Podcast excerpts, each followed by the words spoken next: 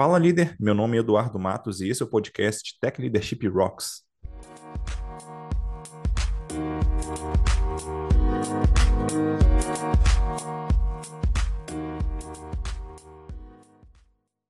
Antes de começar, eu queria deixar dois recados aqui. O primeiro deles é que agora o Tech Leadership Rocks tem um irmão, o podcast Além de Sênior. Nele, o Otávio Santana e eu trazemos convidados para conversar sobre tudo que um dev acima do nível sênior precisa saber sobre tecnologia. Para conhecer, você pode visitar techleadership.rocks barra além de sênior, tudo junto e sem acento. O segundo recado é que nós temos uma comunidade de líderes de tecnologia no Slack.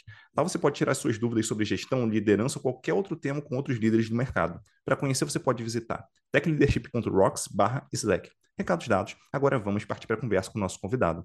Hoje eu estou recebendo dois convidados. O primeiro deles é o Marco Dubowski, também conhecido como Duba, e é assim que eu vou me referir a ele daqui para frente, né? Ele atua como Executive. Boa, boa. Ele atua como Executive Product Manager na Serasa Experian. E é isso, tudo bem, Duba? Prazer receber você aqui. Boa noite, Edu. Tudo jóia, cara. Primeiro, acho que é um prazerzaço aí poder estar tá, tá aqui com vocês. Acho que o, o, os assuntos que a gente vai trazer são bem legais, fazem parte do nosso dia a dia. É bastante é, bacana a oportunidade de poder estar dividindo aí com vocês. Uhum, boa. Eu queria te pedir rapidinho para você contar um pouquinho da sua trajetória, só para o pessoal te conhecer um pouquinho melhor. Tá bom. Eu trabalho, eu, eu, tenho um histórico que passa por alguns setores diferentes né, de, de, do mercado. Eu trabalhei por bastante tempo em telecom, trabalhei também com e-commerce Acho que o meu, o meu background aí, acho que em termos de agrupamento, acho que ele, que ele se, se agrupa bem aí entre telecom e e-commerce. E há, nos últimos sete anos eu estou trabalhando com serviços financeiros. Né? Mudei de, de segmento para trabalhar com serviços financeiros aí em algumas empresas diferentes, né? No PagSeguro e, e na Serasa Experian. Boa. E a gente está recebendo aqui, na verdade eu estou recebendo, né? É, o Alex Franco, ele é diretor-geral também na, na Serasa Experian. Obrigado por ter aceitado o convite, Alex. É um prazer receber você aqui. Legal, Edu. O prazer é nosso aqui de estar aqui com você para trocar essa ideia. Acho que é, é, é, sempre muito válido né, a gente participar de sessões como essa para a gente poder trazer um pouquinho do que a gente está aprendendo aí também no nosso dia a dia e contribuir com o desenvolvimento da galera aí. Boa, boa. Se você puder contar um pouquinho também do seu histórico, só para a galera que está ouvindo a gente ter uma noção aí do que você já fez. Legal.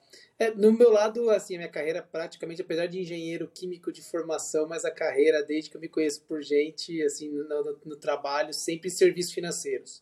É, passando por consultoria, consultoria estratégica e depois por alguns bancos aqui no Brasil, uh, Citibank, Banco Real, aí já começa a entregar a idade, é, e, e, depois passando né, lá fora do Brasil pelo Citibank e pelo Barclays. Quando eu voltei para o Brasil, aí sim uma mudança grande. Eu vim para o varejo para montar o banco no Banco Carrefour e depois todo aquele processo que muita gente conhece da transformação digital do Banco Carrefour foi quando eu deixei a área mais tradicional do risco de crédito e tal e mais indo para lá, mais da agilidade, da transformação, da inovação, até chegar na Serasa Experience, onde a gente está tentando também promover o, um pouco de uma forma mais ampla a transformação do mercado. Né? A Serasa, pela, pelo tamanho da capilaridade que tem, a gente conseguindo emplacar várias soluções para movimentar um pouco a inovação no mercado de crédito no Brasil. Boa, muito bom. É, acho que a gente já pode entrar no nosso, nosso tema aqui, né? Então, para você que está assistindo, ouvindo a gente, provavelmente já, viu no título, mas eu vou repetir aqui, né? Que é um papo sobre liderança de grandes iniciativas, né? Grandes projetos, grandes entregas, enfim, seja lá como você queira chamar aqui. Eu já queria começar perguntando aqui para você, Duba, queria começar contigo. É, assim, do teu ponto de vista, o que, que muda ali conforme é, o tamanho das entregas vai aumentando ao longo da, da, nossa carreira? Então a gente talvez comece ali com uma talvez uma liderança de uma tarefa que a gente vai fazer numa equipe e tal, isso vai crescendo até, enfim, chegar num, nível ali bem grande, né, de, de, de, muitas pessoas envolvidas e tal. O que, que normalmente muda ao longo desse, dessa jornada? É, assim, eu vou, vou, correr o risco de começar pecando pelo óbvio, né? Muda a amplitude, principalmente, do que é valor aí para uma iniciativa de grande porte. Né, quando a gente fala de atividades mais granulares e mais próximas aí do, do, do tático operacional, a gente sabe que existe uma, uma, um timing mais curto e uma expectativa de entrega de valor mais, mais fácil de você bater o olho e, e ser mais específico aí, porque provavelmente você também vai ter um nível de envolvimento de, de pessoas e áreas um pouco menor também, dada a escala da, da, da, que a granularidade traz. Quando a gente começa a falar de iniciativas mais amplas e que extrapolam o limite de uma área ou de uma unidade de negócio, onde você precisa do envolvimento de diferentes áreas, diferentes conhecimentos, diferentes é, é, capabilities para conseguir atender a um grande objetivo comum, e aí sim, muito mais perto do estratégico que do, do tático operacional, é, uma das mudanças, algumas mudanças naturalmente acabam, acabam vindo. Então, acho que é muito importante a gente considerar que, dada a abrangência de uma entrega de alto impacto e de grande é, proporção, é, acho que habilidades aí da liderança que são muito importantes é, em primeiro lugar, ter clareza constante e, consequentemente, a comunicação constante do que, que é o valor, de qual é a estratégia, né? onde se quer chegar efetivamente, porque quando você define uma estratégia é, com o tamanho da abrangência de uma iniciativa de grande porte, você naturalmente também precisa mobilizar pessoas diferentes, que têm agendas inicialmente diferentes, também em prol de um objetivo que seja comum. Então, acho que que muda aí quando a gente fala de mudança de escala é que a necessidade da liderança é muito maior de comunicar bem, alinhar bem e facilitar os caminhos para criar uma, uma, uma é, forma de trabalho de fato colaborativa, onde a gente tenha visões diferentes e conhecimentos diferentes convergindo para aquilo que se define estrategicamente como objetivo de valor. E, e, eu queria entender de você, Alex, o seguinte: é, normalmente, até pegando o que o Duba falou aqui, né? Normalmente, quando a gente vai, vai aumentando né, o tamanho dessas entregas, é, vai ficando cada vez mais difícil de, de, de, usar muito aquela máxima da agilidade e, pô, vamos fazer entregas pequenas para poder validar o que a gente está pensando nas hipóteses e tal. Como que a gente consegue usar essa ideia ali em iniciativas que normalmente são, são enfim, normalmente levariam alguns meses, talvez até alguns anos para ficar pronto.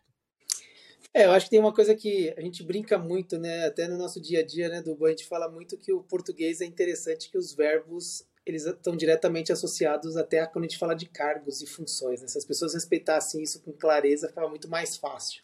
Então, por exemplo, eu como um diretor hoje, eu acabo estando muito mais próximo de iniciativas que têm uma amplitude maior e o segredo do sucesso passa por você ter uma boa direção.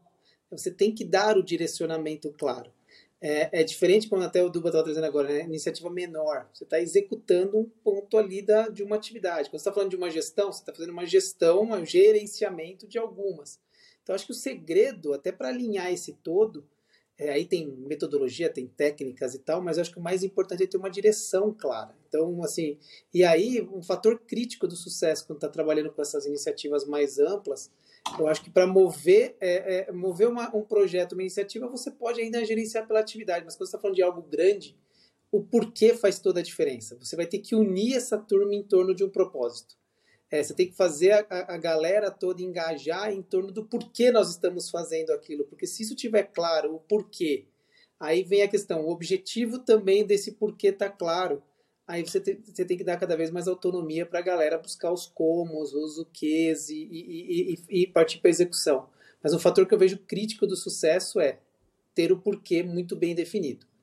Tomado a isso, acho que no nosso dia a dia, é, o que a gente tem aprendido, e aí esse eu acho que é um ponto que não constrói do dia para a noite, porque, claro, você pode ter uma visão estratégica, ter uma, um propósito claro, comunicá-lo, isso vai seguir em frente. Agora, tem um ponto que é fundamental, é a gente trabalhar muito forte também com a confiança. A galera precisa criar uma confiança dentro do grupo para que se a gente tem que colocar, por exemplo, tem que colocar os bodes na mesa, tem que colocar os problemas na mesa, tem que apontar os impedimentos. A galera tem que entender que isso não é pessoal, é em prol do coletivo poder chegar no resultado maior. Então, acho que cada vez quanto mais você aumenta é, é, é, é, a amplitude né, dessas suas iniciativas, mais importante que a gente tenha esses pontos muito claros, senão a coisa, a coisa não anda bem não. É, vou, vou, acrescentar um ponto aqui do que eu acho que é válido, que é o seguinte: é, a gente entendeu que funcionou muito bem dentre as várias. É, é, a gente fez algumas, testou alguns modelos, testou algumas formas de fazer, porque de fato, quando a gente é, começa a olhar para iniciativas que são, vamos dizer, não, não são cross área, são cross company, vamos dizer assim, a gente precisa, acho que é, dar alguns passos com muita atenção bem no começo. Acho que o Alex falou muito bem. A gente precisa ter o horizonte, os porquês muito claro, muito claros precisa, que deles derivam o que precisa ser feito, para que os times tenham autonomia para decidir como fazer. e acho que um passo, uma alavanca muito poderosa para garantir que isso aconteça, é a gente é, conseguir mobilizar as pessoas envolvidas em torno do entendimento de que o objetivo é um só, ele é comum. Porque uma vez que a gente torna os objetivos, né, cria um objetivo comum e une as pessoas em torno desse objetivo comum, a gente diminui a incidência de algumas disfunções que são naturais quando a gente começa a falar de, de algo mais amplo. Né? A gente ganha, primeiro, um senso de compartilhamento que é fundamental para a gente ter colaboração. Segundo, a gente diminui o risco de direções divergentes, né? porque se a gente quer mirar num alvo, aquele alvo está no mesmo lugar. E a gente precisa garantir que todos os esforços venham a convergir para chegar nesse alvo. Se cada área tiver a sua agenda e estiver olhando para um lugar diferente, sucesso para João pode ser fracasso para Maria, e no fim das contas a gente não chega aonde a gente quer. Então, conseguir trazer essa consciência do propósito, do porquê, de qual a estratégia e do valor de colegiar é, a, a, a, os pontos necessários para conseguir tornar o objetivo realmente comum, tornar todo mundo sócio do objetivo, é fator crítico para a gente conseguir mobilizar iniciativas de grande porte. Sem isso, a tendência é que a gente gaste, não é que não consiga, mas a gente vai gastar uma energia imensa para conseguir chegar onde a gente precisa. E aí vai contra um ponto que você trouxe de, ah, mas como é que a gente vai fazer entregas dentro da linha da agilidade? É, é mais difícil quando a gente não tem essas premissas atendidas. Total. E, e é, quando vocês falam ali sobre é, a questão do propósito, para mim isso está muito alinhado, parece muito alinhado com a autonomia também que os times é, talvez enfim, imagino que deveriam ter, para que eles consigam se, se organizar em torno da, da entrega ou do propósito ser alcançado ou não. Então, eles identificarem que não tá, tá legal no caminho que eles estão seguindo, pô, beleza, então a gente deve mudar. Então, é um ponto que dá espaço para o time pensar nesse sentido. E o outro que também dá espaço, acho que foi Alex que comentou, né? Dá espaço para as pessoas se cobrarem entre si. Então, talvez para um time cobrar, cobrar outro, de algo que não está indo legal ali. Então, é uma forma que parece mais interessante de você tocar projetos maiores, é, não dependendo unicamente de uma pessoa central, talvez um gerente ali tomando, tomando todas as decisões. Então se trata de é, talvez uma pessoa tentando coordenar isso em algum grau, mas também das pessoas que estão participando poderem contribuir para esse ambiente. É, é, mais ou menos por aí? Vai falar, Duba. Vou, vou. Deixa, deixa eu trazer um, um ponto assim. É muito por aí. É, a gente costuma usar um conceito que a nomenclatura varia de organização para organização, mas é, a gente precisa naturalmente congregar todos os conhecimentos diferentes necessários para entregar o valor que a gente espera e chegar né, na, na, na, no ponto de estratégia que a gente definiu como companhia, a gente precisa naturalmente conjugar esforços que são muito diferentes entre si. Mas é preciso também que haja uma liderança, ainda que tácita, para garantir que a gente consiga ter a união dos esforços necessários, ter alguém liderando o, os movimentos necessários para que aquele objetivo seja alcançado por aquele grupo. Não é uma liderança hierárquica necessariamente, mas sim uma liderança de condução. Então, assim, algumas, algumas, é, é, alguns mecanismos, algumas organizações chamam de champion, chamam de catalisador, chamam de líder, chamam de, de frontliner, enfim, tem, tem algumas nomenclaturas diferentes, mas as essências são a, a essência mesmo. É ter alguém que consiga unir pessoas que têm origens diferentes internamente dentro da organização, conhecimentos diferentes necessários para entregar o valor, é, em prol da convergência das ações para mirar no objetivo. Lembrando que o objetivo, uma vez que seja o mesmo, tá todo mundo, todos os esforços eles têm que apontar para o mesmo lugar. É. Queria trazer um ponto que eu acho que é legal, assim, uma coisa que tem me ocupado até um tempo de reflexão, de estudo e tudo mais, e aí eu acho que vem um pouco até da minha questão aqui pessoal, né? Uma casa de marido engenheiro e esposa psicóloga faz com que a gente cruze às vezes as teorias e eu acredito muito nessa nessa questão multidisciplinar para se olhar a abordagem de temas aí que a gente tem no nosso cotidiano, né? E aí tem dois temas que eu acho que a princípio parecem estar bem separados, mas que para mim cada vez mais eu vejo que estão muito conectados. É, nesse mundo que a gente está vivendo agora pós-pandemia, é, a gente começou a ver um, uma questão muito grande de burnout das pessoas dentro das empresas e muitas vezes falando, ah, é porque teve a pandemia, porque teve os problemas, é porque a pessoa estava online e agora está voltando, presencial, online. Eu, pelo menos, tenho cada vez mais entendido que não é bem por aí. Eu acho que o que a gente está vivendo, é, é, e aí é só uma tese tá, que eu estou trazendo, não tem, não, tem, não tem questão científica, mas que dentro da, do, somando aqui os pontos, acho que é uma reflexão que vale para todo mundo, é que a gente está vivendo um mundo em que o buscar a, a, a famosa transformação digital, o resultado exponencial, o crescimento né, duplo dígito, margens maiores, maiores resultados e cada vez mais resultados está se tornando cada vez mais comum. Só que isso mirando porque as pessoas começaram a ver que era possível fazer isso olhando o que as fintechs, as startups estavam vindo fazendo num modelo novo de trabalho, que era muito fundamentado no management 3.0. É, só que o que está acontecendo hoje é que eu sinto que tem muita organização que, por ver que é possível trazer esse resultado, está tentando no mercado fazer com que se busque esse resultado exponencial, esse empilhar iniciativas de inovação, sempre buscando novas linhas de negócio e tal, mas ao mesmo tempo, que aqui é um ponto conectando com o que a gente está falando aqui hoje, é mantendo o modelo de management 1.0, mantendo o comando e controle o em cima de todos os pontos. E aí o que o Duba trouxe agora é ponto importante, não escala. Se você não conseguir realmente ter o senso e dar autonomia para que os times realmente voem, e você continuar querendo que as pessoas agora tragam um resultado exponencial, mas ao mesmo tempo o nível de pressão, de controle, de acompanhamento que era do management 1.0, isso vai estourar em algum ponto. E aonde eu tenho visto estourar demais é na saúde das pessoas. A saúde mental está indo, né, gerando problema. E isso para mim é um aspecto fundamental da liderança nesse momento. É entender como que você equilibra essas duas coisas, até para não gerar um, um, um ponto de, de insucesso em que na verdade é só a forma como está se trabalhando. Então, é, é, mais do que nunca pensar em todos os níveis de flight level trabalhando alinhado é fundamental, senão só gera frustração. É, eu, eu acho que o, o Alex trouxe um ponto importante. Ele falou um pouquinho antes até da questão dos verbos. É, apesar de ser formado em marketing, eu fiz letras por muito tempo. Então, verbos para mim são importantes. então, assim, é, eu diria que quando a gente fala da comparação do que, que é a liderança hoje, do que, que é, é necessário para que uma liderança seja eficaz né, no, mundo que a gente vive hoje, eu diria que existe uma, uma, uma, uma contraposição muito clara entre o que era sucesso para a liderança no passado e o que é sucesso para a liderança hoje.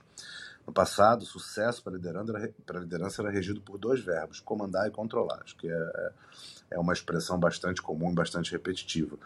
O líder que, que precisa tocar uma organização independente do tamanho e garantir que as pessoas estejam mobilizadas na mesma direção, comandar e controlar, não vai fazer isso acontecer hoje. Os verbos que no passado eram comandar e controlar foram substituídos por facilitar e viabilizar. Eu acho que o grande, o, o, o maior valor que um líder consegue entregar para uma organização hoje é ele garantir que a direção esteja clara e ele se colocar como um grande facilitador e um viabilizador para que os objetivos definidos estrategicamente sejam alcançados. Ele ficar detalhando e comandando e controlando e microgerenciando e entrando no detalhe da tarefa, é, ele vai gerar distração, perda de foco e muito desperdício. E desperdício leva a burnout, como o Alex falou. Acho que essa relação é muito direta. Então, a, os times precisam ter. Imagina, e é uma relação proporcional, né? A gente veio de uma realidade onde os líderes eram cobrados historicamente como fator de sucesso por saber tudo. Saber ter as respostas para tudo. Isso é uma posição de muita solidão, muito cansaço, muito isolamento também da liderança. É, um líder que dá a direção, deixa claro e conta com seus times, né, suas pessoas na organização, para conseguir terem boas ideias e, e criarem os caminhos para conseguir fazer o sucesso acontecer, ele matematicamente está beneficiado, porque né, um líder é uma pessoa. Uma empresa tem trocentas cabeças brilhantes, inteligentes, que podem ver tudo que um indivíduo deixou passar e contribuir em conjunto para garantir que as coisas aconteçam. E aí o valor do grupo é exatamente que ele regula essas decisões em mecânicas de consenso. Senão, vira uma, uma disputa aí por opiniões individuais trocadas do líder para alguém do time. Não precisa ser assim. Consenso é o que faz a gente conseguir seguir para frente. O líder precisa ser o farol, o cara que dá a direção, mostra para onde a gente tem que ir e deixa os times com espaço para poder encontrar a melhor maneira de ir, não para onde ir. Para onde ir já está definido. Hum, total, total. E, e, aproveitando que a gente está falando de liderança aqui, é, eu queria entender, eu queria começar aqui pelo Alex, né? É, na sua visão, vamos pensar uma liderança ali que hoje está atuando como uma liderança de equipe, talvez, então talvez como um tech lead ali, como um gerente de engenharia, é, e essa pessoa quer começar a se preparar para pegar iniciativas maiores ali, né, entregas maiores. Por onde que essa pessoa pode começar? Qual, qual talvez são as primeiras habilidades ali que essa pessoa tem que começar a aprender para se desenvolver nesse tema? É, eu acho que a primeira grande habilidade é saber se relacionar com gente. Eu acho que mais do que nunca o saber se rela relacionar, o saber se comunicar, o estabelecer uma, uma, uma, um ambiente de transparência é, é, é o ponto fundamental. É, eu acho que o Duba trouxe um ponto agora na resposta anterior que tem tudo a ver com isso. Eu é, acho que até eu, eu, gosto muito também de, de, estudar um pouco times, né, alta performance e tudo mais, e montar um time de alta performance num momento desse, para você realmente ser uma liderança nesse novo ambiente, passa por você entender que se você é a pessoa que está mais no campo estratégico dando direção, certamente se você quer atingir algo maior, o time composition, a composição do teu time vai ter que passar por você ter pessoas que são melhores do que você em diversos skills. E aí, aí de novo, o Duba trouxe o ponto anteriormente. Tem muita liderança hoje que ainda viveu de uma cultura onde ele tinha que ser a pessoa mais inteligente da mesa para os diversos temas. E aí isso criava teto, isso criava limitação. Então eu acho que assim, pessoas que estão querendo chegar nessa função de liderança têm que entender o seguinte: ele é um condutor, ele é um direcionador e ele tem que estar tá ok em saber lidar com multitemas, mas em que cada um do seu, das suas pessoas no teu time vai saber mais do que você no tema. Isso é um time campeão. Se você continuar com a ideia de que você vai conquistar por ser o melhor ali, não é por aí. Então, acho que o primeiro passo é tema 1, um, comunicação. Tema 2, é entender esse time composition, porque é muito mais o construir o time, muito mais ser o técnico e muito menos o camisa 10. E o terceiro ponto que eu acho que é importantíssimo, inteligência emocional. Você vai ter que saber fazer leitura de ambiente. Por quê? Porque a gente está num momento, principalmente quando a gente está promovendo transformações, e eu venho já de algumas, é, é algo que está muito. gosto muito de trabalhar com liderança em momento de transformação.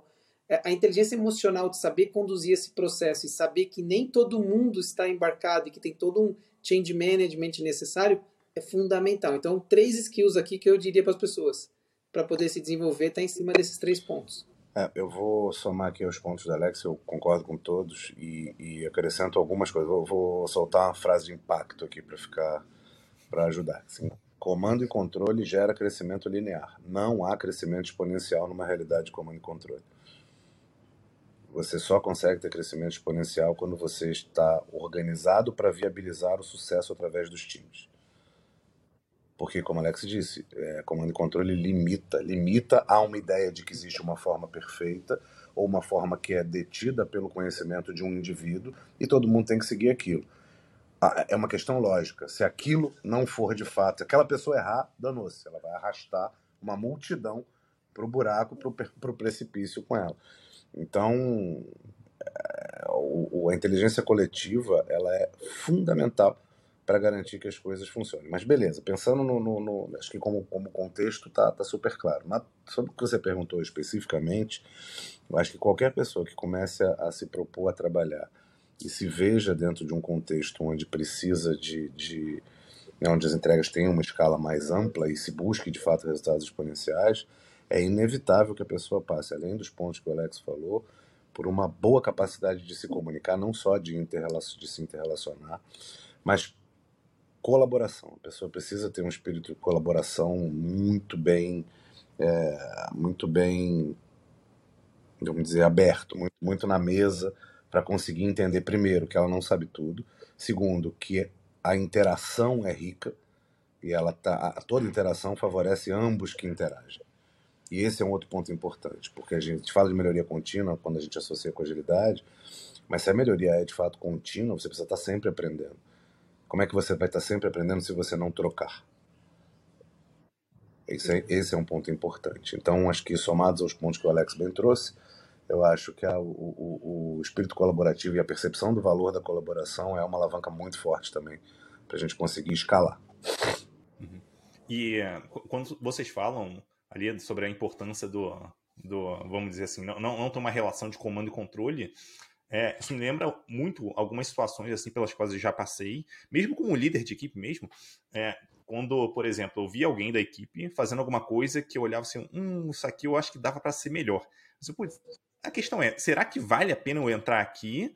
É, será que isso é tão relevante a ponto de eu parar e realmente só olhar para isso aqui, enfim, discutir com a pessoa em relação a isso?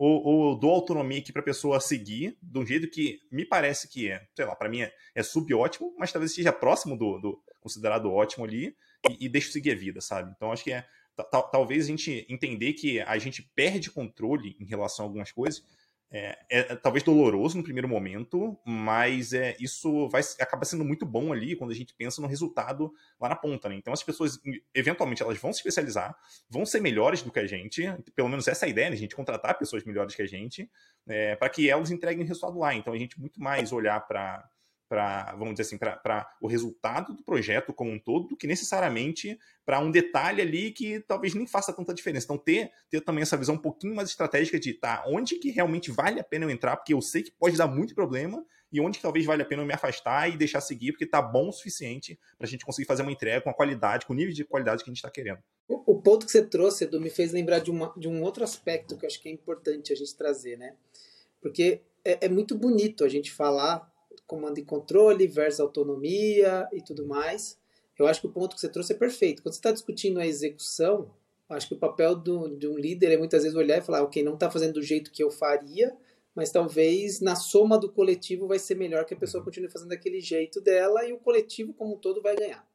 Mas tem um outro aspecto que é o, o, o que é quando na verdade a performance do indivíduo impacta o todo.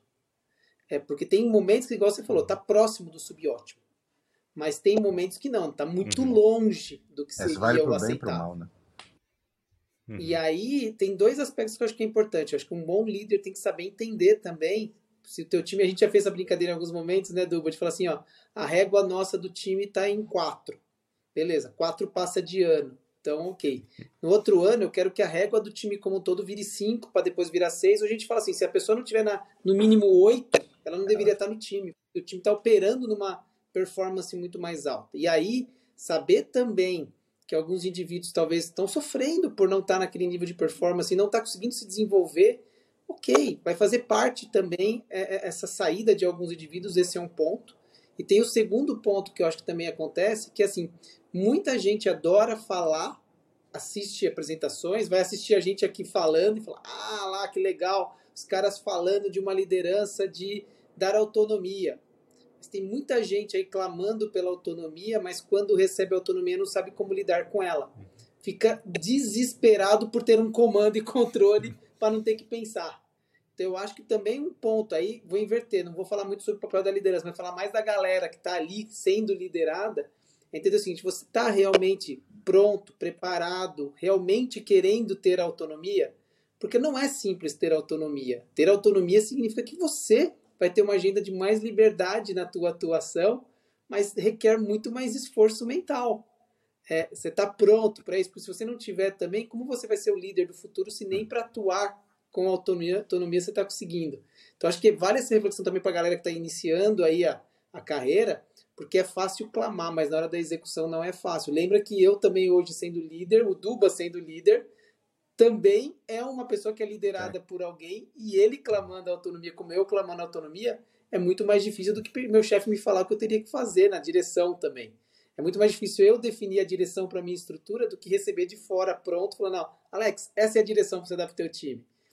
Existe sempre uma, é, é, né, é você ter esse poder traz uma responsabilidade. Então, quando você, em qualquer nível que você tiver, trabalhar nesse modelo com mais autonomia, maior poder vai trazer mais responsabilidade. Eu, eu, eu, acho que, assim, além da citação explícita ao tio Ben, que me agrada bastante aí que o Alex fez, eu também gosto muito de Homem-Aranha e acho que faz todo sentido. Eu vou dar uma costurada nisso com um ponto importante e outra frase que eu acho válida de marcar aqui, que é o seguinte: autonomia sem responsabilidade é caos.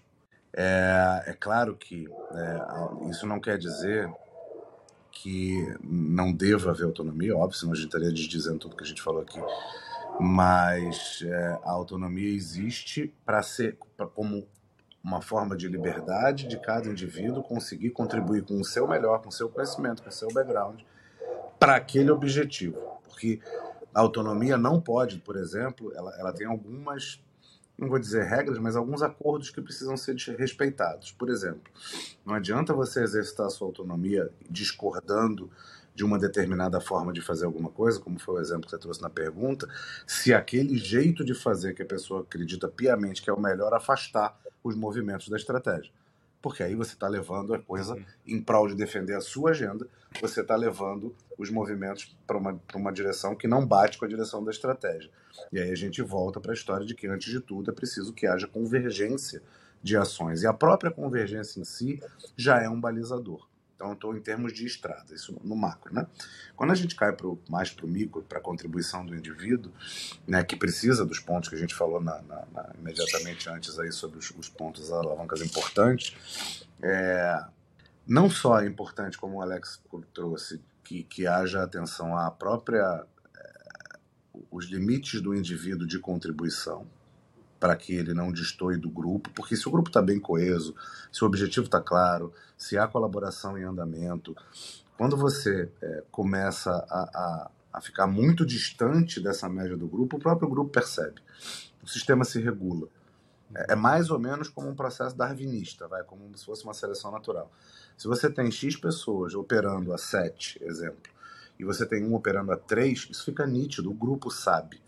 E o grupo das duas, uma, ou ele vai é, expurgar essa pessoa, o que é um ponto de atenção naturalmente para a liderança, ou o líder, ao perceber que há uma distinção muito clara, ele entra, ele atua e ele percebe se os conhecimentos daquela pessoa não são mais válidos em outra frente, se aquela pessoa precisa de algum tipo de, de, de acompanhamento de upgrade para conseguir de fato elevar o seu patamar nesse exemplo de 3 para 7, é, e quanto tempo isso pode levar efetivamente para aquela pessoa poder estar preparada para dar a melhor contribuição.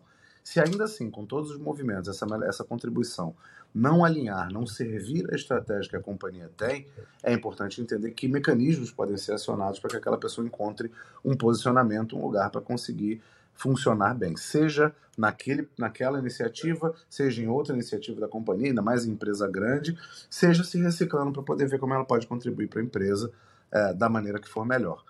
Ponto de atenção é entender que autonomia não é bagunça, autonomia precisa de responsabilidade para se regular e que é, se o ambiente é seguro, se há colaboração genuína, toda e qualquer ideia que seja dada para que se faça, se trate do como, é, numa forma diferente do que foi proposta, é válido, ela vai ser recebida, vai ser discutida e vai ser avaliada ela pode ser incorporada integral ou parcialmente, ou pode não ser considerada. Mas se o espírito é de colaboração, isso não vai significar uma perda, porque não são os egos que estão na mesa. É o objetivo que está lá na frente, que é de todo mundo. A autonomia não é fazer o que a gente quer, a autonomia é fazer o que a gente precisa para ajudar o grupo a alcançar o propósito dele. Então, acho que é um insight muito interessante, isso, muito interessante.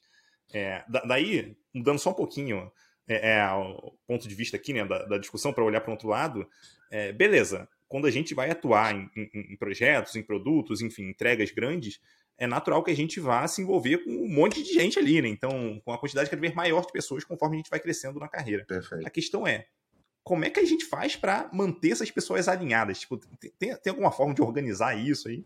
Duba, eu vou deixar essa bola com você. Você fez isso é, tem na prática. É, eu te diria o seguinte: em primeiro lugar, é eu, eu, vou voltar nas coisas que a gente falou, porque de fato elas são premissas.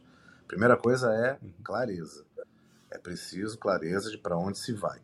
Porque no momento em que há clareza de para onde se vai, todo mundo consegue relacionar o seu esforço ao valor que ele vai trazer. Então, à medida que uma iniciativa cresce de dimensão, ou que alguém surge ou, é, ou é, é, passa a fazer parte de uma iniciativa mais ampla, é claro que é preciso que, que, no momento que você começa a colocar mais gente, ou começa a precisar de conhecimentos mais diferentes entre si, mais diversos, para conseguir garantir que aquela estratégia seja feita, é preciso que haja momentos de alinhamento para que todo mundo consiga né, se adaptar, entender onde se está, se adaptar e principalmente conseguir trocar com as demais e entender o que, que individualmente no que cabe a cada um está funcionando ou não está. Então eu diria que a resposta mais é, existem vários caminhos, mas a, a, a, eu diria que duas, duas alavancas são fundamentais para isso. Primeiro é cadência, né? e segundo é troca. As cadências elas precisam existir para que haja regularidade, e aí entram os ciclos curtos, não, não necessariamente de uma entrega até a ponta, mas ciclos curtos que garantam que o que precisa ser feito esteja na direção correta, e se não estiver, que se reajuste a rota se você leva seis meses para fazer um, um, ajuste de rota, danou. Você perdeu seis meses se você estiver no lugar errado. Então, as cadências precisam ser regulares e elas precisam propiciar duas coisas durante, durante o, o, o tempo em que elas durarem. Né? Primeiro, elas precisam trazer visibilidade para todos sobre o andamento, baseado nesse andamento, ele é produto resultante do acordo, o que, que eu quero, o que, que nós vamos fazer como grupo, qual é o próximo passo que a gente vai atingir. E o segundo é momentos para que a gente possa fazer acordos. E isso pede franqueza, isso pede colaboração explícita e genuína, que é assim, cara, eu, eu preciso disso aqui, para fazer essa determinada coisa eu não consigo sozinho, eu preciso da área bolinha, a área bolinha tem um representante na, na cadência, e cara, a área bolinha precisa de ajuda. Cara, puta, eu também tô pegado com uma outra coisa aqui. Eu falei, então como é que a gente resolve isso? Então a gente senta, entende, traz o bode para a sala, como o Alex fez, falou num dos, dos, pontos que ele trouxe.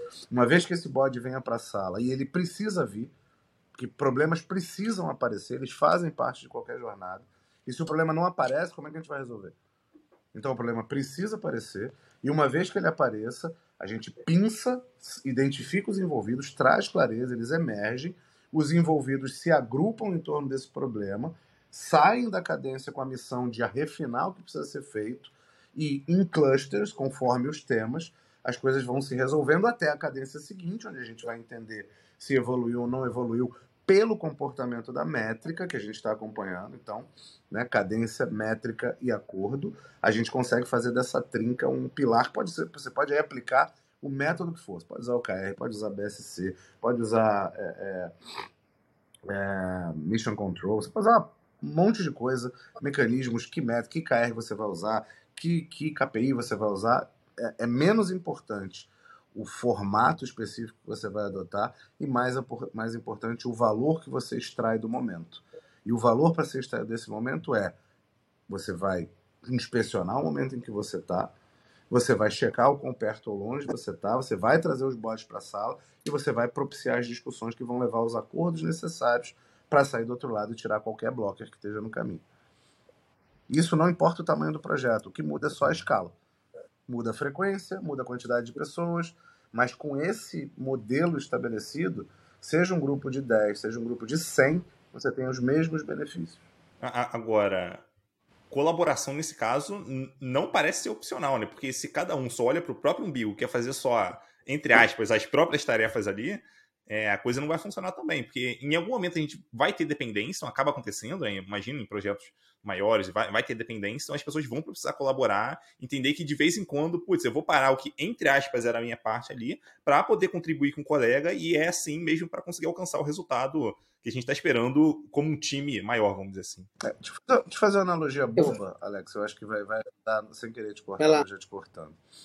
Edu, você cozinha? Ah, muito pouco. Muito pouco. Mas imagina o seguinte: imagina que você precisa fazer uma refeição para um jantar com várias pessoas. Imagina que esse prato tem vários, né? Tem uma entrada, um prato principal, que não, não necessariamente é de uma coisa só, ele é composto por alguns itens diferentes e uma sobremesa. Você imagina se cada pessoa se separar e se isolar fazendo o seu pedaço daquele jantar. A probabilidade do que vai ser servido no fim do dia para o cliente, que é no fim do dia o, o, o, a coisa mais importante, estar harmonizada e, consequentemente, entregar o valor que se espera é baixa. Porque as pessoas precisam se trocar é. na cozinha, precisam se trocar nesse exemplo, né, claro? Precisam se trocar, precisam entender onde é que está, um experimento do outro, toca, faz junto, vamos testar aqui para conseguir ter uma harmonia. É o resultado é o, o, o banquete, não é o componente A do prato A, componente B da sobremesa, componente C da entrada. É o todo. É, eu acho que, Duba, foi legal você trazer esse exemplo, porque pegando a linha do que eu ia trazer para a resposta aqui para o Edu, tem, do, tem duas disfunções aqui que eu acho que é importante a gente ter na mesa quando a gente está falando de qualquer iniciativa, quando a gente pensa em sucesso delas. Acho que uma é para garantir esse alinhamento, essa colaboração e tudo mais, as pessoas têm que entender, como eu falei na minha primeira resposta, é tudo sobre o porquê e sobre a direção que todos estamos querendo, querendo chegar juntos. Se todos estiverem alinhados aonde queremos chegar, aí sim você estabelece a colaboração do grupo para poder fazer acontecer. É, eu ouço muito a galera falar de projeto, antes de ficar pensando no que se quer atingir, o como se quer atingir, para que se quer atingir, as pessoas começam a discutir. Aí, aí de novo, vem uma questão já nos times de ego, que aí é o ego do ah, vamos usar o framework A ou o framework B. Ou framework é um monte de biblioteca de conhecimentos que você vai começar a colocar na tua bibliotequinha aqui para, de acordo com o momento, você utilizar uma ou outra, e tem projetos que vai ter uma fase do projeto que você vai usar uma coisa, em outra fase você vai usar outra, é menos sobre você falar, fiz, eu ouço muito isso, né, nos times. Eu fiz a certificação XPTO e agora eu vou aplicar o que eu aprendi, independentemente se era esse o remédio que a gente precisava para esse projeto ou não. É menos sobre isso. É mais sobre qual é a ferramenta ideal para cada momento. Isso pensando nos times. Segundo ponto, que foi o que o Duba trouxe, que eu acho que é muito legal também, do jantar, é tirar aí o segundo ego, é o ego da liderança. Quando a gente fala de ter projetos grandes, multidisciplinares, necessariamente está falando de times que não são todos sob a sua gestão direta. Você vai ter que passar por times que têm pessoas de múltiplas lideranças. Se você for trabalhar com ego, no sentido de que cada líder, cada, vamos pensar, diretor, ou qualquer nível que você falar, tá falando, ele, ele tem o ego de querer falar que ele dá o direcionamento para o time e que ele define a direção independentemente de alinhamentos, o que vai acontecer é que o time vai receber duas mensagens.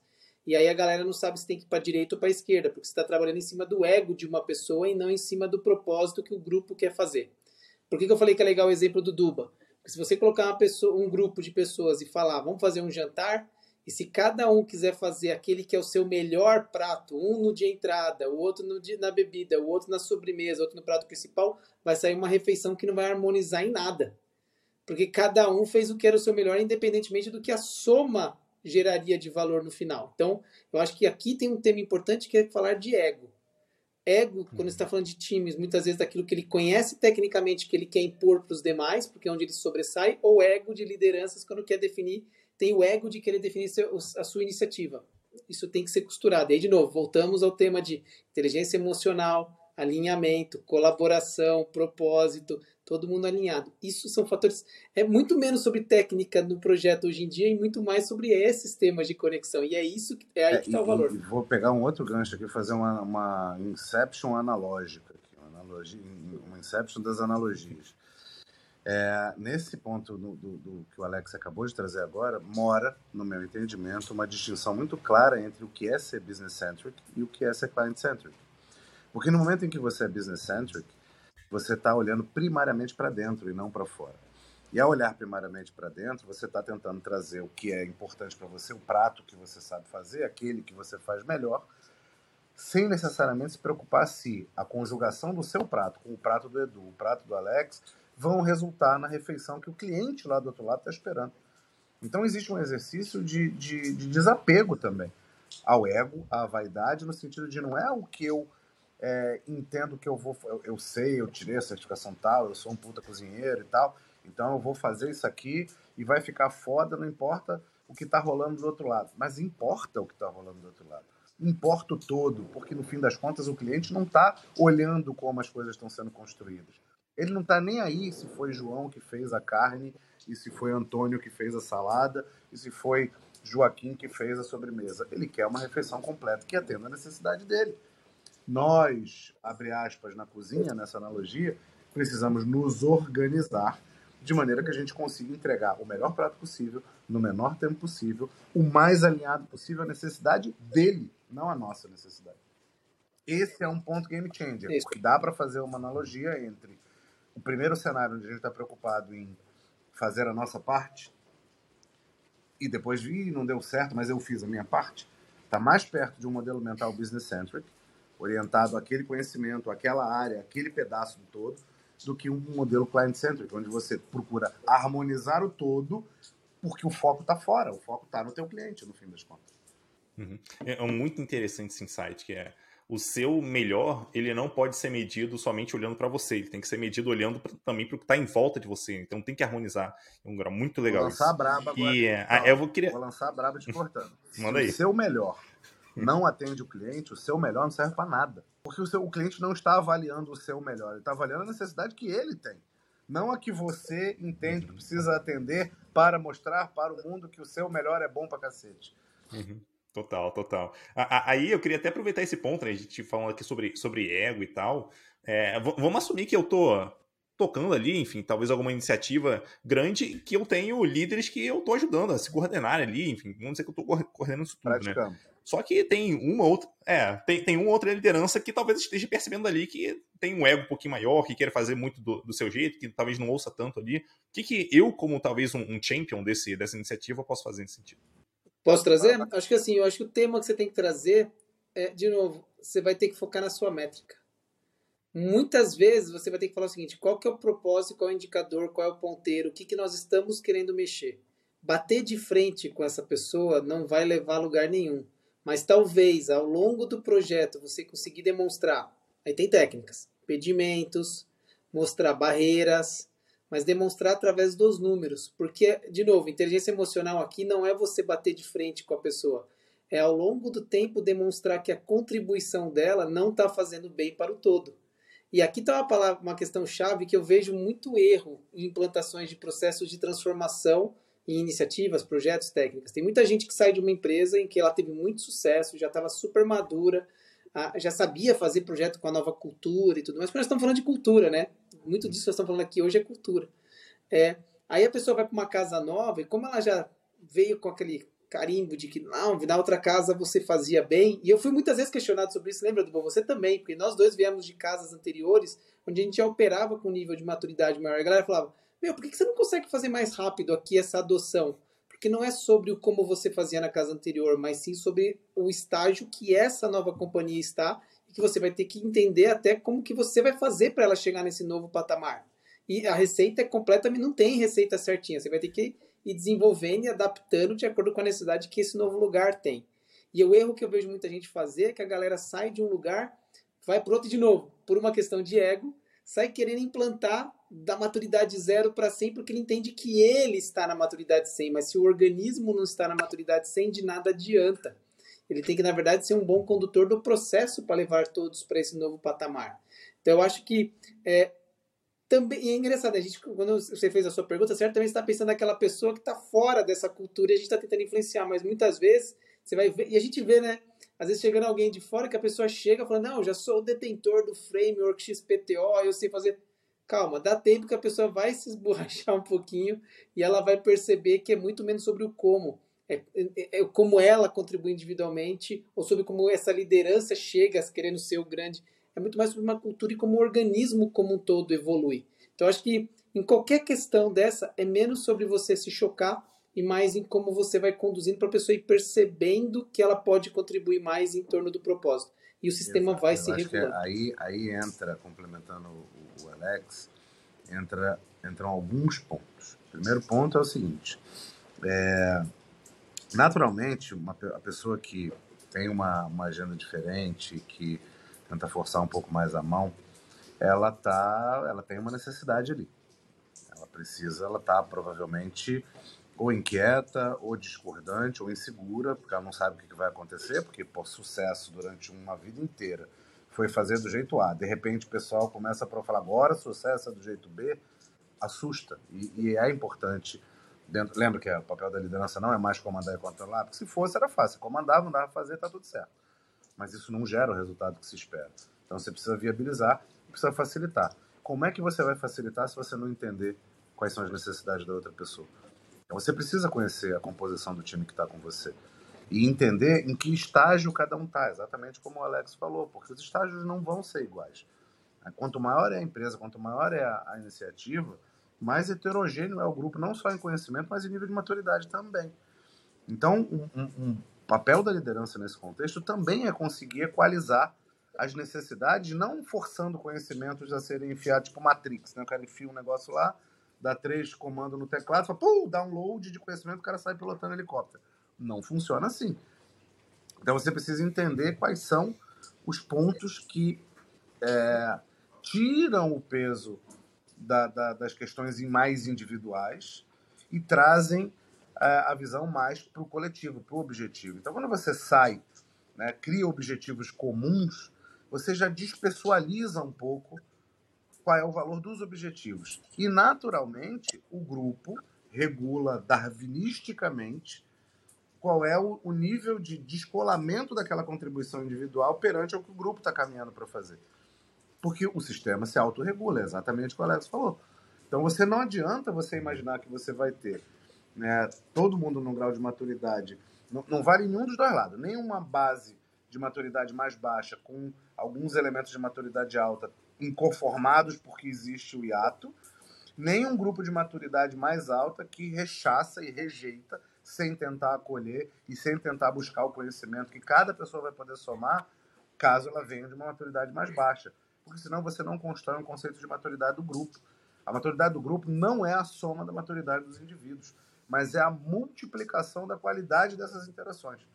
Ô, Duba, deixa eu trazer um ponto que eu acho que assim, até para trazer para o Edu, porque nem tudo é só flores, viu, Edu? A gente, ao longo do processo, vai aprendendo pra caramba. E tem, e tem um erro que em alguma altura a gente cometeu e que eu acho que vale aqui para a turma, porque assim, imagina que num momento em que você tem uma cultura e você está querendo trazer uma nova cultura, você tem o hábito de fazer de um jeito e você está querendo fazer de um novo jeito, quando você começa a contratar esse mix desse novo time, né, dessas mudanças que vão acontecendo, você começa a trazer uma galera domina a técnica, porque isso acelera, né? Se você trouxer a galera que já domina a técnica, já domina como faz e tudo mais, você acelera. É, e, e, a gente foi para esse caminho em certa altura, só que a gente esqueceu de uma característica fundamental. Na verdade, eu vou falar de duas. Duas características fundamentais que as pessoas que vêm para participar dessa iniciativa têm que ter. Uma é resiliência e a segunda é, de forma autêntica e efetiva, serem agentes transformadores. Porque senão você. Vai querer, né? Hã? É querer, porque se você traz pessoas que conhecem, que viveram essa nova cultura, a cultura nova, que viveram o jeito de fazer novo, mas elas vêm para um organismo que está em transformação, se ela não tem resiliência e se ela não vem com esse com essa emoção de que a, a energia está na transformação e não em trabalhar nessa nova forma de trabalho, essa pessoa não vai ser um agente junto com você de fazer isso acontecer. E aí essa pessoa se frustra, ela começa a falar mal do sistema, falar é, mal das é, barreiras, é, falar mal de como era, e ela não vai te ajudar a fazer essa transformação. Então, quando a gente fala de team composition, essas duas coisas acho que são pontos a levar. Pessoas resilientes e que têm paixão na transformação. Porque senão você vai gerar uma, dois lados frustrados, quem estava e quem está chegando, ambos uhum. frustrados por causa que um não, tá vendo a mudança e o outro porque queria que tivesse já tudo mudado. Acho que isso é um ponto importante para avaliação de montagem de times. E, e, acrescentando a esse ponto aí, Alex, tem um outro fator que é importante que é o seguinte: a gente precisa, se, se a gente, se o valor do grupo está na qualidade das interações, a gente precisa ter muito claro que é fundamental que todo mundo procure sempre buscar consenso. E aí vem uma outra frase daquelas de efeito. Consenso não é concordância. Você não precisa concordar literalmente com tudo, com a, nem, nem com a direção, nem com a forma, nem com o conhecimento A com o conhecimento B, para estar de acordo de que o grupo entendendo que aquele é o melhor caminho com o que está disponível, o grupo chegará na direção que a estratégia pede. Então você não precisa. É, imagina, né, Edu, você trabalha com X pessoas. Você realmente concorda com absolutamente tudo que todo mundo faz? Será que cada pessoa concorda com absolutamente tudo que você faz? Isso é das relações humanas, isso precede empresa, precede produto, precede área, iniciativa, cacete a quatro. Porque isso está tá na natureza humana. Então, se a gente se seta para só avançar e só de fato contribuir com a transformação, seja ela qual for, se você concordar com tudo, meu amigo, tenho uma notícia para você. Você está fadado a sofrer. Porque não vai funcionar assim. Você não vai concordar com tudo. Nem, você não concorda com tudo que está ao teu redor, como é que você vai esperar que todo mundo concorde com você quando você trouxer uma ideia? Então é preciso que haja um mínimo de humildade aí também. Então, consenso é uma palavra mágica. Porque consenso é eu posso não concordar com o que você está fazendo, mas eu me disponho a andar na mesma direção para o grupo em nome do bem comum e vou contribuir com o melhor que eu puder, dado que o grupo entrou em consenso. Porque senão você tem um detrator formado, o Alex acabou de dar a anatomia do detrator, que é o cara que parece que joga junto, mas não joga. E aí fica minando a, a, o sucesso nos bastidores. Isso é, isso é muito ruim. Para todo mundo, inclusive para o detrator, porque ele além de não agregar nada, ele também não vai se sentir bem nunca. Ninguém quer se sentir mal. Então merece atenção esse ponto uhum. também. Consenso não é concordância. É importante destacar a diferença entre essas duas coisas. E é legal você falar de consenso, porque vamos pensar ali num caso, sei lá, um caso hipotético aqui, né? A gente tem ali um grupo de pessoas, uma delas é gerente de atendimento, e a decisão que a equipe está pensando em seguir vai ferrar com as métricas de atendimento que esse gerente tem hoje. Putz, vai ser ruim para ele, vamos dizer assim, em relação, ou não somente para as métricas, vai ser ruim para ele. Mas nesse caso, me parece que é muito mais interessante pensar em é, nos riscos que a gente está correndo quando a gente toma uma decisão e como grupo, como que a gente vai lidar com esses riscos e o que a gente vai fazer em relação a isso. Daí até, é, isso me lembra uma, uma, história que eu vi uma vez, uma empresa que eu trabalhei, eu não participei, mas eu, eu vi essa história, né, que é, a empresa, ela estava, é, enfim, criando um produto novo ali e tal, é, só que esse produto, ele podia trazer perdas para a empresa. Então, alguma perda já ia ter. Daí um, um líder, né, um grande líder dessa empresa, chegou e falou, ó, é, eu acho que a gente está tendo pouca perda aqui, a gente precisa ter mais perda. Tá? É, porque, na, do ponto de vista desse líder, é, cara, a gente precisa ser, enfim, ser, ser mais, mais incisivo aqui, né? mais para frente, tentar arriscar mais. E a gente já sabe, eu já sei que a perda vai ser maior. Então, para mim, eu já tô ok com isso. Isso, vamos dizer assim, dá uma tranquilidade maior para as pessoas, para elas arriscarem mais ali, né? Então, talvez ter essa pessoa que, que é, é, tem autonomia para fazer isso, é interessante. Se não tiver, pelo menos que a gente, talvez como um champion ali, a gente possa correr atrás de, de negociar isso com quem seja necessário para que a gente tenha algum grau ali de, de, perda em alguma situação de, enfim, que alguém não, não vai sair ganhando individualmente, né, como, como equipe ali. O que, não, o que não dá, Edu, e é esse que eu acho que é um ponto importante, não dá é para a empresa assumir uma direção estratégica de que nós vamos ser mais arrojados, nós vamos buscar trazer um crescimento maior que vai trazer mais perdas, mas continuar na outra ponta cobrando aquela pessoa uhum. para que a perda continue igual. Porque senão ela vai ser naturalmente uma detratora dessa nova iniciativa. Então, na verdade, quando a gente fala, e aqui aí falando da ferramenta mais que a galera mais fala, você tem que ter objetivos claros, KRs claros no âmbito estratégico que você cascateie para serem táticos e operacionais. Se você continuar com as pessoas, cada uma definindo na tua célula quais são os seus objetivos e tentando que o Frankenstein monte o qual é a estratégia da companhia, tá errado. Então tem que estar tá alinhado. Se a gente está assumindo essa nova estratégia, isso tem que cascatear entre todos os uhum. drivers da companhia. Senão, você vai, só vai gerar Você aumenta a chance do esforço estar tá indo para a direita quando a estratégia está indo para a esquerda. Você só vai encontrar, porra, se você der a volta ao mundo. Não é que você não vai encontrar, não, mas, cara, vai demorar pra cacete. Você vai precisar fazer um caminho enorme para conseguir chegar lá. Isso se no meio do caminho não tiver um terremoto, um vendaval, um tsunami levar vocês a não se encontrarem lá no horizonte, entendeu? Então, é, é sempre, de fato, um ponto de atenção aí. Você falou de um case, vou, vou aproveitar o vácuo e vou, e vou te total, falar. De... Total, Ah, é, daí eu... eu... ia te falar de um diga, case diga que a gente viveu também, que acho que ajuda a... Não, não, pode, pode mandar. É, sem, sem... Apenas com milagres, sem santos, qual é o ponto aqui que é importante? É, a gente, numa das coisas, num dos passos que a gente já deu, a gente se viu numa determinada situação onde uma área especificamente, ela, ela tinha, o, o, com o conhecimento que ela tinha, não por maldade, é, ela fazia, declarava algumas estimativas, declarava perspectivas de prazo e etc. Sem o conhecimento, como eu falei, do processo como um todo, de como todo o mecanismo funcionava. Então, quando você se vê é, declarando prazos e sinalizando é, é, expectativas, principalmente na ponta, sem ter o domínio do que, que acontece dentro, você está correndo o risco de acabar não conseguindo cumprir com o que você mesmo disse.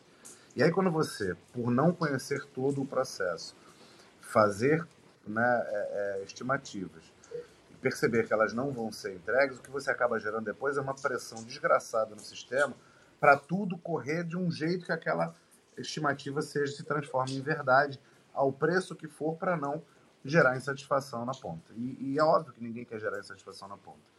Então, uma das coisas que, que a gente fez que funcionou muito bem foi trazer clareza das coisas que precisavam acontecer para que ficasse claro em que momento era possível, com um grau de segurança consistente, começar a falar de expectativa. Se você fala de expectativa no início da cadeia, no início da jornada, tem outros passos que vão acontecer que podem naturalmente fazer essa expectativa dançar. Então, se não há clareza, e essa clareza não é construída por todos os envolvidos, você suprime alguém ou não envolve alguém, você não vai ter a visão do todo. Quando você tem a visão do todo, imediatamente as coisas ficam cristalinas e essa pessoa passa, inclusive, a agradecer, porque ao invés dela fazer promessas difíceis de cumprir, ela vai falar, cara, entendi que é aqui que eu preciso atuar.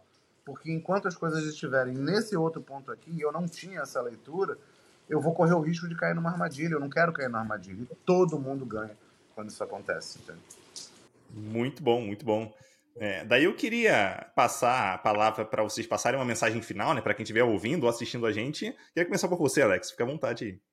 Bom, acho que assim, primeiramente, acho que é trazer para o grupo que quando a gente está falando de liderança, liderança é um jogo muito um jogo, e eu estou vendo aqui a gente falando Tech Leadership Rocks, é, é, é, um jogo em que você tem que falar cada vez mais de lideranças que consigam comunicar com os diversos tipos de pessoas que você tem dentro das áreas. Eu acho que uma última mensagem que eu traria para a galera é assim, galera, é mais do que conhecimento, mais do que técnica, mais do que metodologia, mais do que qualquer coisa, é, é, o tema aqui é sobre empatia, de você olhar para o coleguinha do lado e você entender qual é a perspectiva. Em algum momento o Duba falou isso, é sobre perspectivas. Olha para a perspectiva daquela pessoa, olha para o momento daquela pessoa, olha para esse teu entorno, para que você, se você estiver olhando para cada um dos indivíduos e todo mundo olhando para si, né, para os demais, o grupo fica mais forte e você vai trazer resultados muito melhores. Então, acho que entender a perspectiva do outro é muito maior. Mesma coisa vale quando a gente pensa em cliente. É entender também que, como companhia, a gente está sempre atendendo algum cliente. Para atender esse cliente, mais uma vez, não é sobre você querer empurrar o seu produto ou o que você está querendo desenvolver para aquele cliente, mas é entender sobre a perspectiva daquele cliente, qual é o ponteiro que ele precisa mexer. Porque se o ponteiro do cliente passa a ser o seu ponteiro, aí o seu projeto está no caminho certo. Então, acho que uma mensagem final para a galera é: galera, talvez nesse momento que a gente está vivendo, é muito mais sobre leitura de ambiente, leitura de relações, leitura. Eu acho que a galera veio para cá esperando muitas vezes, ah, eles vão falar da técnica A, B ou C. É sobre gente. É sobre teus colegas. Gente, quando você fala da relação com seus colegas, é sobre gente quando você fala com seu cliente. Teu cliente pode ter aquele objetivo, mas talvez não nesse momento, porque do mesmo jeito que você tem chefe, tem, tem um monte de pressão, ele está sofrendo alguma pressão naquele momento, talvez ele não quer falar com você. É, entenda o lado dele. Eu acho que é muito mais sobre entender as relações. E eu acho que isso é o grande é, é, o grande movimento do que é ser líder nesse novo momento. É você entender o momento Perfeito. e entender que é sobre Perfeito. pessoas. Muito bom. Bom, vou, vou é, emendar, assim, vou usar uma frase que eu uso no dia a dia também, o Alex vai rir, mas assim, é, de, de todos os aspectos que eu acho pensando no recado que a gente está passando aqui para pessoas que são de liderança, que são líderes e que estão, ou, ou, querem ser, e que estão ouvindo e assistindo aqui, ouvindo o podcast e vão assistir aí a, a, a, o papo que a gente está batendo, eu diria que tem algumas características que eu peço para que você, líder, fique atento. A primeira, o Alex trouxe perfeitamente, que é a empatia. Entenda que no fim do dia é tudo sobre pessoas, com pessoas, por pessoas. Então, se você não consegue ser capaz de empatizar genuinamente com o teu par, com o teu colega, com o teu liderado, com o teu chefe, como é que você vai empatizar com o teu cliente? Que é, no fim do dia, aquele cara que resolve né, para quem você tem que direcionar toda a sua energia. Então, empatia é fundamental. O segundo recado que eu deixo aqui para a liderança é o seguinte: é... velocidade não é pressa. É muito importante não confundir velocidade com pressa. Porque tem uma frase que eu gosto muito, e aí vem a frase do, do em questão, que eu não lembro quem falou. E geralmente, quando a gente não lembra quem falou, a gente diz que foi Clarice Lispector. Então, Clarice Lispector disse uma vez que se você eu tivesse 10 minutos para cortar uma árvore, eu passaria 9 afiando o machado. Porque a gente precisa conhecer profundamente os problemas que a gente quer resolver antes da gente sair partindo para resolver. Daí vem a velocidade não ser pressa. Então conheça o problema que você quer resolver, né? Somando a empatia, empatize com a necessidade que está na tua frente. Pode ser do teu cliente, do teu pai, do teu chefe, do teu liderado. Não importa a direção. Seja empático. Então temos a, a, a, o foco no problema, temos a empatia e um outro ponto que eu acho que também é fundamental né, para a visão de liderança é o seguinte: não tente ser herói.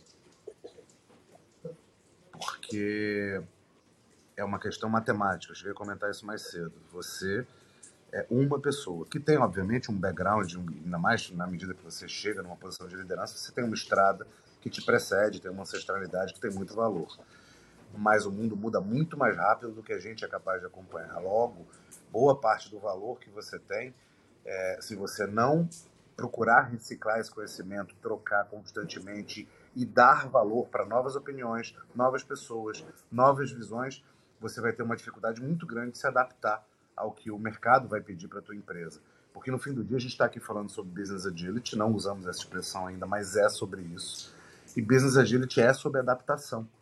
Se você não conseguir desenvolver uma capacidade de se adaptar e levar para os seus times o valor de se adaptar ao que está acontecendo, você vai ficar preso num plano que tem uma probabilidade de dar certo muito menor do que de dar errado, porque o mundo muda num grau que a gente não consegue prever. Então, seja empático, é, afie o seu machado antes de sair fazendo as coisas. É, prepare o seu grupo para ser adaptável, porque se você junta isso tudo com uma cultura de colaboração, com uma direção clara, né, com boas interações e ambiente de segurança para conseguir ter diálogos francos, eu acho que você está muito mais perto de acertar do que de errar. muito bom. Então, muito obrigado, Duba. Muito obrigado, Alex, pela presença aqui. Foi muito massa conversar com vocês. Um abraço Valeu, aí e até a próxima. Obrigado pelo convite mais uma vez, cara. Um abração para você. Valeu, Edu. Até a próxima.